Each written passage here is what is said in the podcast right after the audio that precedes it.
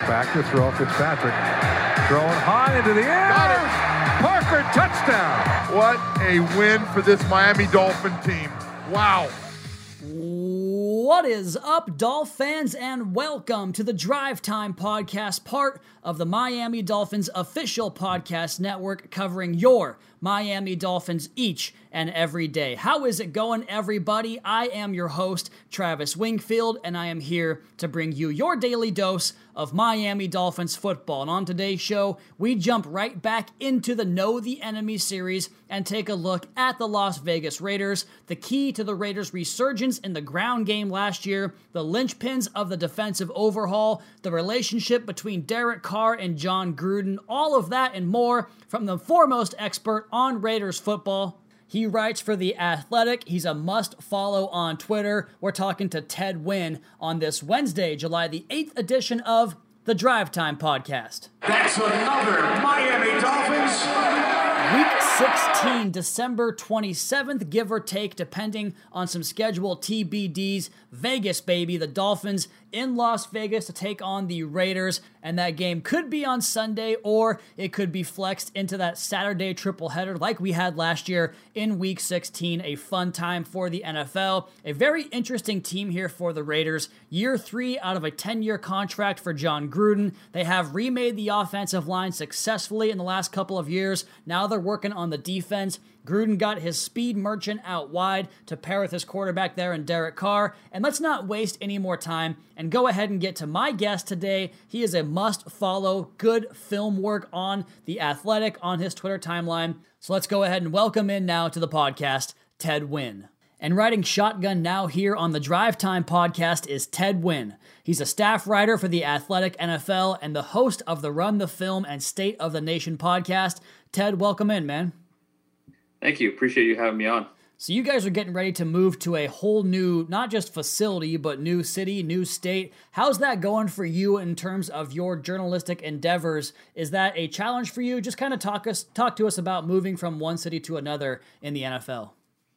Oh, well, lucky for me, I, am I'm, I'm a film guy. I'm not a beat writer, so I don't ha- I don't have to move to Vegas. But I think it, you know it'd be more challenging to have to deal with um, you know, traveling to Las Vegas every week for the home games, if that does happen this season, or you know, if maybe that ha- if uh, media may you know might be allowed to go next season, I don't know. Everything's up in the air right now, as you know. Everything's pretty, um, not, you know, nothing's set with COVID coming in. So I, I don't know if we ha- we are even allowed to go to games this year, or we have to wait another year. Uh, but yeah, I mean, it's just a challenge to have to instead of just having the Raiders in my backyard, have to take flight uh, to games. But luckily, it's not too far. It's only about an hour flight.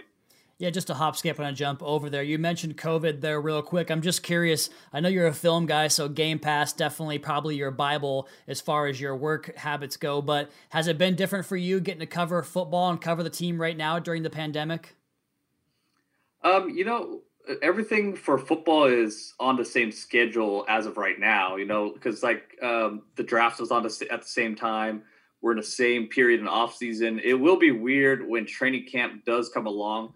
Uh, everything is normal as of right now, but things will start getting weird as training camp comes along.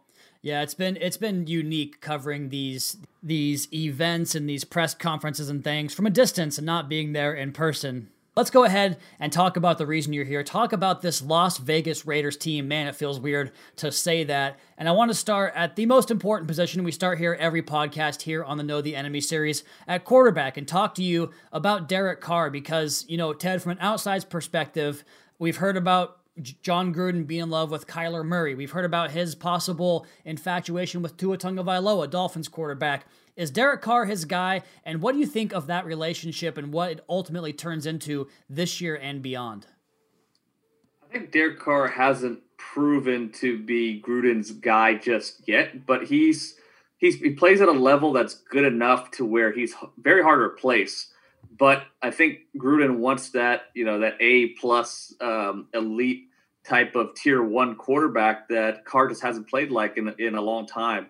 Uh, so anytime there's a chance that he he gets that Kyler Murray type of player or uh, a player that has potential to be a that tier one quarterback, he's gonna be tantalized. Uh, but but Carr is just at that borderline where he, he's just good enough, smart enough, makes enough plays to where he, he's harder to replace. And um, you know, obviously we talked about how Gruden is just he just gets tempted when when he sees these types of quarterbacks. So I think that kind of shows you that he he's will he's willing to upgrade if he has that chance, but it's just extremely hard to uh, upgrade over Carr. And they signed Marcus Mariota this offseason and they gave him a contract that's just huge on incentives. So uh, I think it's going to be very tough for Mariota to replace Carr in this offense. That's hard to learn. It's going to take some time. Uh, off season going to be shortened, uh, but who knows if Carr doesn't play well enough into the season, Mariota can take over. I mean, I just haven't seen a contract uh, like the one that Mariota has as a backup. Um, I don't think there's a very high chance he takes uh, challenges Carr in the in the off season. But if he if Carr doesn't play up to par during the season, we might see Mariota. Yeah, there's all kinds of connections when you talk about Derek Carr and Marcus Mariota to a Dolphins quarterback or former Dolphins quarterback and Ryan Tannehill and how he basically did to Mariota what Mariota would hope to do to Derek Carr there in Las Vegas. Obviously, for the Raiders, that would not be ideal because you want Derek Carr to be your guy and be the answer. But it is that unique situation, that unique territory where you have a quarterback who's good, but you also have a chance to possibly upgrade on that quarterback if you can. And I think that's probably a good thing, right? Like the fact that Jon Gruden's out there trying to find, you know, trying to get better every position and, and just trying to add more good players to the roster, right? Yeah, I mean, naturally, you want to always look for, always look to get better, and you get you get better at upgrading each position and uh, just being, you know, looking at every position without, you know, uh, just with a business like perspective, kind of like the, what the Patriots do. Uh, but with quarterback, it, it, it's a sensitive, you know, it's a sensitive position. Usually, uh, you, when you have a quarterback, you just commit 100 percent and maybe they're doing that behind behind doors, but it just seems like from an outside perspective, they aren't quite settled yet. But Carr has a chance to shut everybody up and really solidify himself as a franchise quarterback this year. He's going to have one of the best offensive lines in football this year. He has a bit of upgraded wide receiver corps uh, with Henry Ruggs coming in, the first round draft pick, and Tyrell Williams is going to be healthy. Uh, Williams looked great in camp and looked really good in the first game, but then he he got a foot injury that really hampered him uh, throughout the season. So, uh, I mean, Carr has has a good offense built around him, and uh, this will be his third year in this offense. He showed a lot of improvement in his second year, but he has more to prove, and he really has to uh, step up and solidify his spot this year if he wants to remain the Raiders quarterback. Well, I do want to touch on that offensive line and the addition of Henry Ruggs, an absolute speed merchant on that offense. But I want to stay here on Derek Carr and ask you from a film watcher's perspective, an all 22 savant such as yourself, like what is it that Derek Carr does that does put him in that echelon of quarterbacks that he's tough to replace, but maybe what is it about his game that makes him not in that upper elite level area like maybe he was back in 2016? Well, he's extremely intelligent. I mean, this is not an easy offense to learn. Gruden is not an easy coach to play for because he demands so much from the position. Uh, but he he seems to have a really good grasp of this offense. He can make audibles. He could read defenses. He has a lot of arm talent. He could he could he could make every throw in, in NFL. He, he's made some spectacular throws. But the thing that has always kind of hurt him is his uh, his his conservativeness. Sometimes he just won't unleash unleash the ball, and he has the arm talent to do it. Uh, we, have seen it, but he uh, there's times where he just is too conservative. Um, so hopefully, with an upgraded receiving corps or, and weapons that he could trust, I think that trust is a big deal for him. It's hard for him to trust receivers, and when he does, uh, he'll he'll let go. And I think he he showed that with Michael Crabtree. Um, but you know, I, I still believe that even when he doesn't have an ideal receiving corps, he has to find a way to be uh, more aggressive, and he has a talent to do it. So, how does that factor Henry Ruggs into the offense when you talk about maybe more of a conservative nature? Maybe Jon Gruden wants to be a little bit more vertical, and I think the Henry Ruggs addition to the offense would certainly suggest that. How does that work together when you have a quarterback who might be a little bit hesitant to go vertical and a receiver who really shines in that area? Well, it, it, gives him one less excuse to be conservative sure. because now you have a guy that could get behind defenses and has that ability to separate.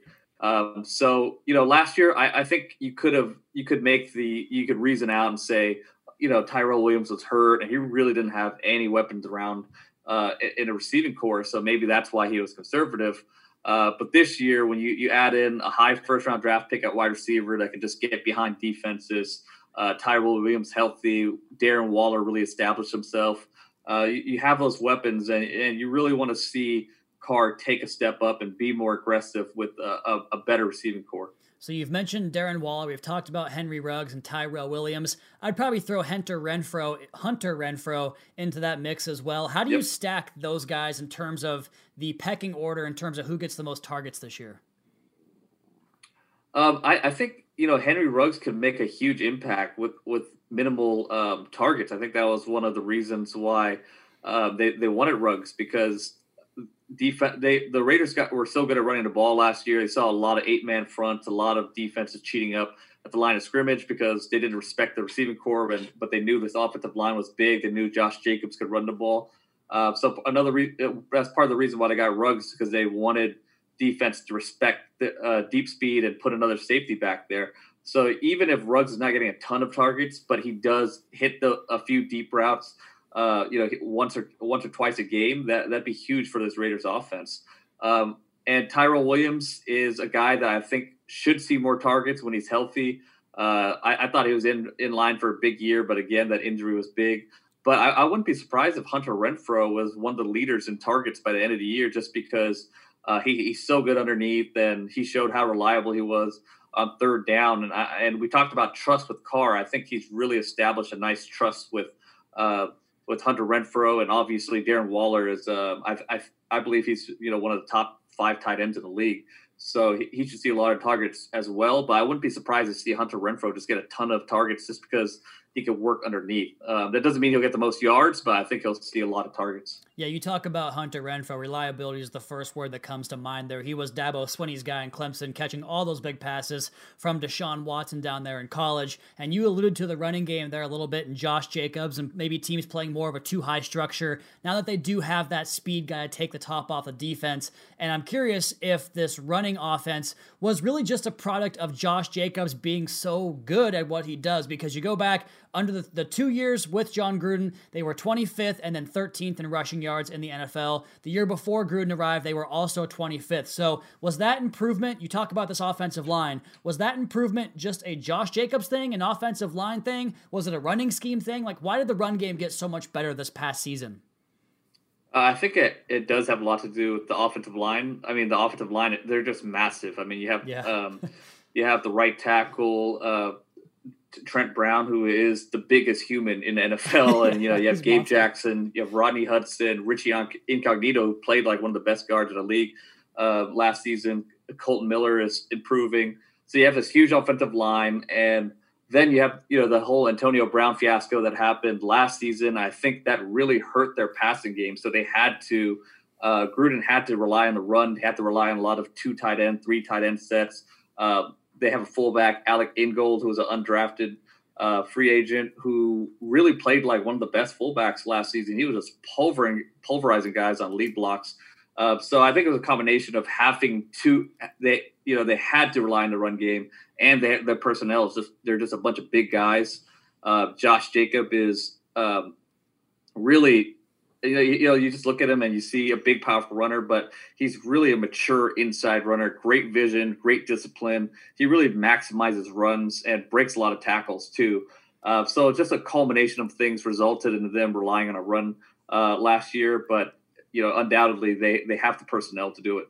Yeah, I recall a Move the Sticks podcast when Daniel Jeremiah and Bucky Brooks were talking about how these Alabama backs get kind of filtered through the system there. And maybe some guys don't get enough carries. And they always say, like, who was the guy getting carries in the biggest spots? And it was always Josh Jacobs when he was there in college. So all that really did for the Raiders was preserve the tread on the tires for him. We're talking Las Vegas Raiders, almost at Oakland there. Here with Ted Nguyen, he works for The Athletic, covers the NFL, does a great job there on Twitter, a couple of podcasts as well. And Ted, you mentioned the beef on the offensive line. My goodness, it kind of reminds me of what Miami's doing up front this year by all the girth they added along the offensive line. But I want to flip this thing over to the defensive side of the ball here and talk about a guy who I was a big fan of coming out of Eastern Michigan. You wouldn't assume you would be a big fan of a player coming from a school like that, but he had a really big rookie year. I think it was fifth round draft pick. Correct me if I'm wrong. Should we expect him to play at that level again? And can Clelin Ferrell get on that level? And just kind of talk about this defensive line for us, Ted.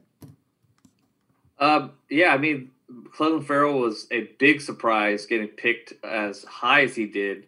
He was kind of seen as a mid a mid first round draft pick, late first round draft pick. Uh, but I mean, he, he you know he's he's he was good against the run. You know, maybe he works really hard. He did have to deal with some sickness and weight gain issues during his rookie year. Uh, they played a, they played him inside a little bit, where I thought he you know he he said he was. Um, I don't think he was as comfortable in that role, and uh, we'll see what happens this year when he has the offseason to really work on his body and focus playing on the edge. But he just was a bit of a disappointment being picked that high, especially when you see uh, what Brian Burns and um, Josh Allen is doing with the Jaguars. Uh, so uh, Crosby was a, a, surprise, but you know, like you said, it, it's kind of a, it's weird to say you know you were a big fan of him, but when you watch his film coming out of um, college, he was just he just jumped off the film. He was so explosive. Uh, you know, his hands looked sort of funny at times, but they were they were active, and um, you just saw that that short area quickness that a lot of great pass rushers have, and uh, translated to a huge rookie season for him. And, and, and the Raiders were really fortunate to hit, hit on Crosby because uh, Ferrell was, just wasn't very productive in his uh, his first year. Um, and uh, Maurice Hurst also played really well towards the end of last season, and they added Maliek Collins, who has a really high pressure rate from uh, the Dallas Cowboys, and he should improve the interior rush for the Raiders. Help refresh my memory here. Maurice Hurst fell in the draft because of some medical concerns, right? Yes, he fell uh, fell in draft because of a heart condition. Yeah. He was seen as a, a first round um, guy before that. Some people thought, you know, he was a really. I thought he should have been a really high draft pick. Uh, some people thought he was more of a lower first round guy. Uh, but the consensus seemed to be that he was a first round guy if it wasn't for his heart condition. Yeah, I think that Mike Mayock and Jon Gruden have done a really good job of kind of rebuilding that roster into their vision. And Clelin Ferrell, Maxx Crosby, a couple guys that kind of really, you know, perpetuate that vision. And and they took a lot of flack for the Khalil Mack trade, but man, they turned it into some really good players, and they're continuing that this year at the second level of the defense at linebacker via free agency. And I want to get your take on what Nick Kwiatkowski and Cory Littleton can do to change the middle of that Raider defense. Yeah, the Raiders have neglected the inside linebacker position for a long time, and um, I, I, can understand what you know. Inside linebacker is a position that's sort of thought of as uh, as you know similar running back, where it's not a high value position. Uh, but the Raiders have really neglected the inside linebacker position for a long, long time. Uh, but this year they spend uh, big money on two uh, young linebackers that are improving, that are very athletic. Uh, Nick Kwiatkowski, who um, started with the Bears, he his, his last year he he started off as kind of a role player, didn't uh, play a, a, ton of snaps, and uh, because of injuries, he had to play more and more. And he just flashed and got better and better. And uh, he, he's good against the run. Everybody knew that. But then he just kept on getting better against the pass. And um, I, I, think that was one of the reasons why he was one of the hotter free agents. Is just he just improved so much, and you know you have to be able to defend the pass in this league. So uh, Kwiatkowski is a guy that doesn't have a ton of good film quite yet, just because he doesn't have a lot of uh, PT. Uh, but he did put some together some really nice games towards the end of last season. Uh, Cory Littleton's a guy that's been steadily improving. He started his career as a special teams guy, um, and but he's put up huge numbers. He's filled the stat sheet with tackles, tackles for losses, interceptions, uh, pass def- uh, pass defense, uh, and he I, I, think he's going to be one of the uh, top linebackers in NFL uh, next year. I mean, I, he was last year, but I mean, he still had some weaknesses. He's still learning the game. Uh, but I think this year is his, his, his real breakout year. So the Raiders really improved on the second level. We talk about that Khalil Mack trade and what they got back for it and draft value. Again, similarities I think are pretty prevalent here between this Raiders team and what the Dolphins are trying to do down in Miami. And two of the players they got in that Khalil Mack trade, if I'm not mistaken, were a couple of defensive backs this year with Damon Arnette, or maybe he was their natural selection. You can correct me on that if I'm wrong and Johnathan Abram last year, who was one of my favorite players in the entire draft because the way he plays, the temperament he plays with, he just defines silver and black football to me. The guy got kicked out of a spring game for personal fouls or for hitting unnecessary roughness penalties. That's just, it's an awesome story to me. I don't care if he can't pronounce the word salmon right. I love watching him play football. Is he the kind of key, the catalyst coming back to that defense this year? Uh, I think. It, the safety position for the Raiders is not very deep and kind of unproven. Damarious Randall um, looks to be a starter. They signed him from uh, Cleveland, but he's kind of an up and down type of player as well. I think Jonathan Abram, uh, unfortunately, he he tore his shoulder in the first game of the season and and was out for the entire season. But in camp, he just he was making a lot of plays. He was always near the ball. I thought he made a lot of plays against the Rams when they had a joint practice together um, too. Uh, so yeah, I mean, a- Abram looks like he has that really, you know, that instinctual safety type of mold, uh, but he hasn't pr- proven it yet. So the safety position is just really kind of unknown for the Raiders right now. Erik Harris um, was a starter last year. He made a lot of plays, uh, but he he again he was an up and down guy as well. Um, uh, Karl Joseph was the Raiders starter last year he really improved. He was a former first round pick, but they let him go in free agency. Uh, so I like Abram as well, but he, you know, we just haven't seen enough of him to really know what he is in this league just yet.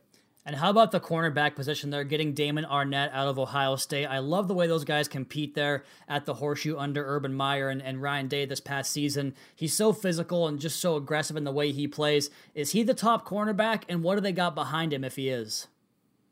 Uh, the top cornerback is Trayvon Mullen, the um, the Raiders' second round draft pick last year out of Clemson. Uh, he had a little bit of a rough camp, and he was kind of forced into starting duty after Gareon Conley got hurt in week one, and he got torched by Emmanuel Sanders, and didn't see much playing time after that until later on in the season when they did trade away Gareon Conley, and he really had a strong end of the, uh, end of the season played well against some big time receivers, uh, including DeAndre Hopkins. Uh, so the Raiders are really excited about Trayvon Mullen. Uh, he'll be going into his second year, uh, but they needed a starter opposite of him. And they wanted to get Byron Jones. They wanted to find a top corner, but they couldn't find one free agency. Uh, but they did end up signing um, Prince Amukamara from the Bears and drafting Damon Arnette. So Damon Arnette and uh, Prince of, I am I'm like screwing up his last name right now, uh, Amukamara. Uh, they're going to be competing for that last starting spot. Uh, so we'll see what happens with that. Uh, but I love Arnette's film too. Kind of like uh, Abrams, he looks like one of those defensive backs that just love being annoying. And I think that's yeah. a great trait to have as a defensive back. Uh, so uh, Arnette was a bit of a surprise to me. I, I mean, he, he, was a surprise to me being drafted in the first round just because of uh, his poor measurables in the combine, and measurables are very important for a cornerback. Uh, but there's all sorts of stories that are coming out now that he, he might have been hurt during that 40, or they might have mistimed that 40. But you know that was sort of a big deal. Uh, so we'll see what happens with that um, with that competition. But Trayvon Mullen is the uh, the top corner for the Raiders. Johnathan Abram is 100% that kid on the basketball court that wouldn't even look at the ball. He would just face guard you and cover you with both of his arms sticking out the entire time. And you just, by the end of the game, you wanted nothing to do with that kid because he was so annoying on the basketball court. You also fit right in, Ted, with the mispronunciation of names. That's like my calling card here on this podcast. So you're in good company there, my friend. So I had this in my notes, and we just got the note, the, the news rather, about a Patrick Mahomes contract extension right before we came on the air to record this podcast. And as a person that has watched Tom Brady in my division for 20 years, I'm curious to get the take of someone who is basically at the front part of that for an elite level quarterback, an all time great looking quarterback to be in your division. Is that kind of the Raiders' focus for how they build this team, trying to find a way to compete with Patrick Mahomes and to beat him specifically?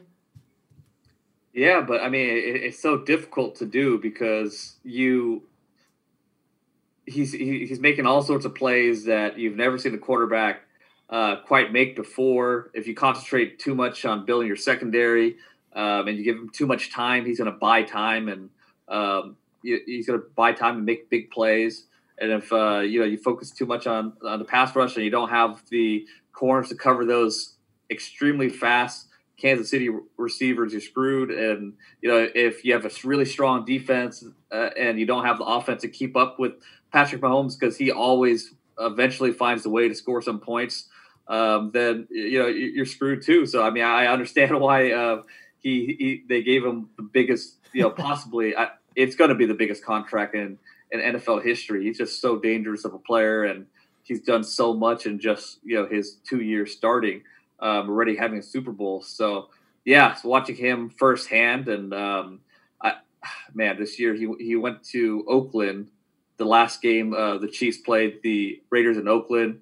Uh, it looked like the Raiders had a chance in the first quarter. Uh, they were playing him tough, and all of a sudden he just you know comes out. I, I, think they scored like 28 points in yeah. the second quarter or something like that. I and think it he was threw just, all four of them too. It was just ridiculous watching him throw these bombs off his back foot, and I was just like, man, this guy is just insane. He he literally needs one quarter to beat you. We, we kind of saw it in the Super Bowl too. The Chiefs offense not really getting things cranking early on, then he comes out in the second half and just rolls it up on the Niners and goes out and gets himself a championship in a year where he threw half as many touchdown passes as he did in the previous year. So dangerous guy, dangerous player. We're not talking about the Chiefs here, though. I want to finish up this podcast with one more question for you. Actually, check that. I have two questions. We'll get to the playoff question here in just one second. Give us a player on this Raiders roster that the casual fan maybe doesn't know about and, or maybe should know about that's kind of under the radar. Who is the Raiders' big time unsung star on that football team? You know, I, th- I think Maurice Hurst is a guy that doesn't get a lot of love I think defensive tackle numbers are uh, hard to judge at times. I mean, everybody's judging you off Aaron Donald, but uh, I, I, think Hurst is a guy that gets consistent interior pressure, and I think he's going to have a much bigger year this year, if especially if the edge uh, pressure improves a little bit. So I, I, keep my eye on Hurst. I think he's in line for. I don't know if he's going to put up monster numbers, but I think he's in line for a pretty solid season for the Raiders anytime you have a player that drafts that drops in the draft for a reason pretty much out of his control, I always find myself really rooting for that guy. So really rooting for Maurice Hurst and his career. Last question I have for you here: the Raiders are a playoff team in 2020 if, and you fill in the blank.